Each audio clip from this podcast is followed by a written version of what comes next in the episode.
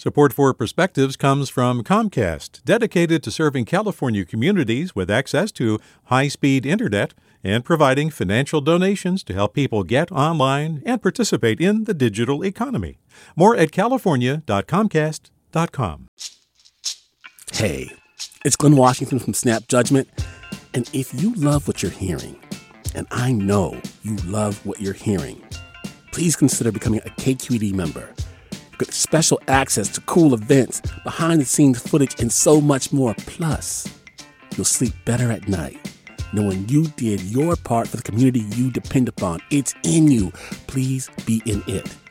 Visit donate.kqed.org slash podcasts to sign up now. That's podcast with an S. Thanks. From KQED. My daughter's friend Jenna was coming over. At least I thought it was Jenna. My daughter is a high school sophomore. She's got a solid group of friends, some of whose gender identities are in flux. Keeping up to date with them has been difficult in the pandemic. Except for the occasional socially distant backyard visit, kids don't come over.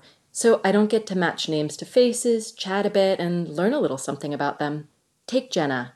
Jenna started high school using he him pronouns. Then she switched to she her pronouns and changed her name to Charlotte. Charlotte wasn't a fit, so she chose Jenna. I'm comfortable with Jenna declaring her gender and pronouns, but could I trust my middle aged brain to remember which name to use?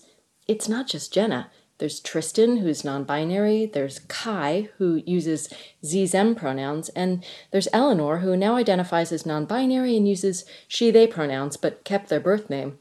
I sometimes have trouble keeping track of who's who and what to call them. You know who I have gotten to know really well during the pandemic? The characters of Call the Midwife, the BBC drama about childbirth and community. My favorite character is Shelagh. She was born Shelagh Mannion, then became a nun and changed her name to Sister Bernadette. She trained as a nurse, left the convent, and became Nurse Mannion.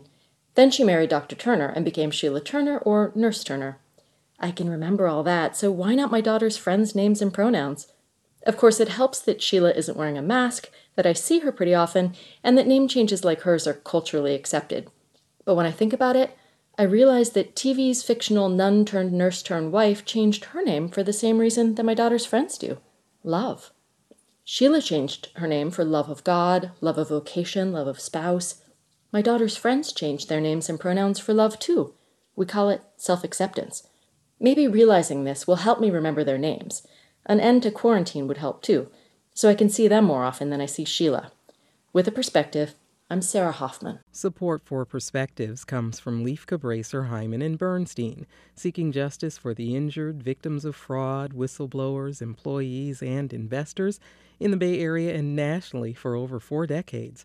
Online at lchb.com. Support for Perspectives comes from Comcast, dedicated to serving California communities with access to high speed internet and providing financial donations to help people get online and participate in the digital economy.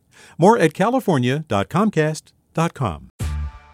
Hey there, this is Brittany Luce from NPR's It's Been a Minute. KQED's podcasts like The Bay, Bay Curious, Mind Shift, Right Nowish, and more all tell the stories of the Bay and beyond with reliable, human centered journalism. They aim to inspire, make you think, entertain, and expand your understanding of the place you call home. Here's how you can support podcasting at KQED. Showing your support is easy, and you can join Brittany in supporting KQED Podcast too at donate.kqed.org slash podcast. That's donate.kqed.org slash podcast.